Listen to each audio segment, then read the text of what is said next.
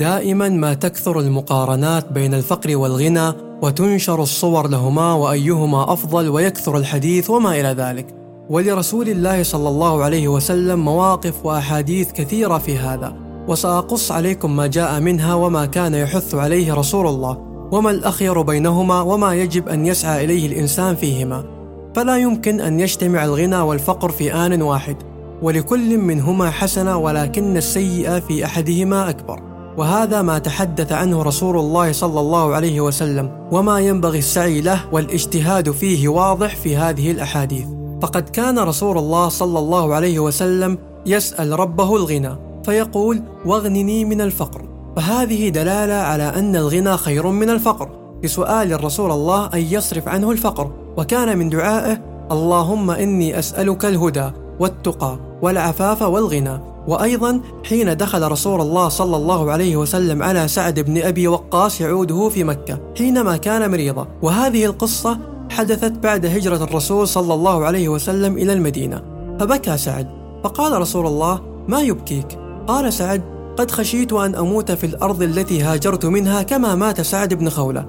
فقال رسول الله اللهم اشف سعد وكررها ثلاث. ثم قال سعد يا رسول الله إن لي مالا كثيرا وإنما يرث لابنتي. أفأوصي بمالي كله؟ فقال رسول الله صلى الله عليه وسلم لا. قال فبالثلثين؟ قال أيضا لا. قال فبالنصف؟ قال أيضا لا. قال في الثلث قال رسول الله صلى الله عليه وسلم الثلث والثلث كبير. إنك أن تذر ورثتك أغنياء خير من أن تذرهم عالة يتكففون الناس. وهذه الأحاديث تدل على أن الغنى أخير من الفقر. ولكن أيضا صحت أحاديث أخر تدل على أن الفقر أخير ومنها عندما قال رسول الله صلى الله عليه وسلم اطلعت في الجنة فرأيت أكثر أهلها الفقراء. ومن ذلك أيضا عندما سأل رجل عبد الله بن عمرو بن العاص فقال ألسنا من فقراء المهاجرين؟ فقال له عبد الله ألك امرأة تأوي إليها؟ قال نعم. ألك مسكن تسكنه؟ قال نعم. قال فأنت من الأغنياء. فقال الرجل فإن لي خادما. قال إذا فأنت من الملوك. وجاءه ثلاثة نفر. فقالوا يا أبا محمد إنا والله ما نقدر على شيء لا نفقة ولا دابة ولا متاع. فقال لهم ما شئتم؟ إن شئتم رجعتم إلينا فأعطيناكم ما يسر الله لكم. وإن شئتم ذكرنا أمركم للسلطان. وإن شئتم صبرتم. فإني سمعت رسول الله صلى الله عليه وسلم يقول إن فقراء المهاجرين يسبقون الأغنياء يوم القيامة إلى الجنة بأربعين خريفة. قالوا فإنا نصبر لا نسأل شيء. وأيضا قال رسول الله صلى الله عليه وسلم قمت على باب الجنة فإذا عامة من دخلها المساكين وأصحاب الجد محبوسون أي أصحاب المال غير أن أصحاب النار قد أمر بهم إلى النار. أيضا وعندما مر رجل على النبي صلى الله عليه وسلم فقال لرجل عنده جالس ما رأيك في هذا؟ فقال الرجل رجل من أشراف الناس هذا حري إن خطب أن ينكح وإن شفع أن يشفع فسكت رسول الله صلى الله عليه وسلم ثم مر رجل آخر فقال له رسول الله ما رأيك في هذا؟ فقال يا رسول الله هذا رجل من فقراء المسلمين هذا حري إن خطب ألا ينكح وإن شفع ألا يشفع وإن قال ألا يسمع لقوله فقال رسول الله صلى الله عليه وسلم هذا خير من ملء الأرض مثل هذا وكان من دعائه اللهم ارزق آل محمد قوتا والقوت ما يسد الرمق. وقال أيضا قد أفلح من أسلم ورزق كفافا وقنعه الله بما آتاه.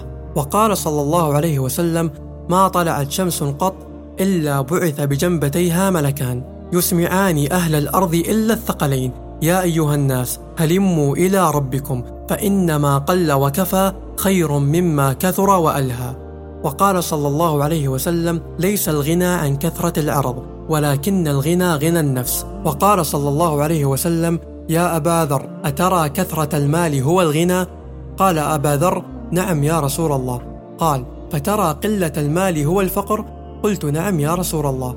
قال رسول الله إنما الغنى غنى القلب والفقر فقر القلب.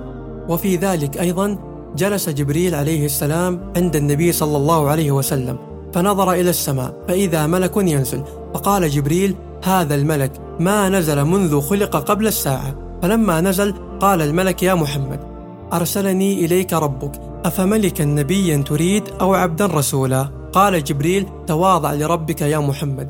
فقال صلى الله عليه وسلم بل عبدا رسولا. فهنا عندما عرض عليه الملك أبى ذلك. ونختم بحديث عائشة رضي الله عنها قالت دخلت امرأة من الأنصار علي فرأت فراش رسول الله صلى الله عليه وسلم عباءة مثنية فانطلقت فبعثت إليه بفراش حشوه صوف فدخل علي رسول الله صلى الله عليه وسلم فقال لعائشة ما هذا؟ قلت يا رسول الله فلانة الأنصارية دخلت علي فرأت فراشك فذهبت فبعثت بهذا فقال رديه فلم أرده وأعجبني أن يكون في بيتي حتى قال ذلك ثلاث مرات فقال والله يا عائشة لو شئت لأجرى الله معي جبال الذهب والفضة. ومن هذا كله نعرف أن الغنى الذي كان يسأله رسول الله صلى الله عليه وسلم هو الكفاف لا كثرة المال. والفقر الذي كان يسأل أن يدفع عنه ويغنيه منه هو ما ليس به كفاف. هذا وما هو واضح من الأحاديث التي لا تحتاج إلى تفسير وتفصيل وتبيان لمعانيها. وقال الإمام أبو حازم إذا كنت تطلب من الدنيا ما يكفيك فأدنى ما فيها يكفيك وإن كنت تطلب ما يغنيك ولا يغنيك ما يكفيك فليس فيها ما يغنيك.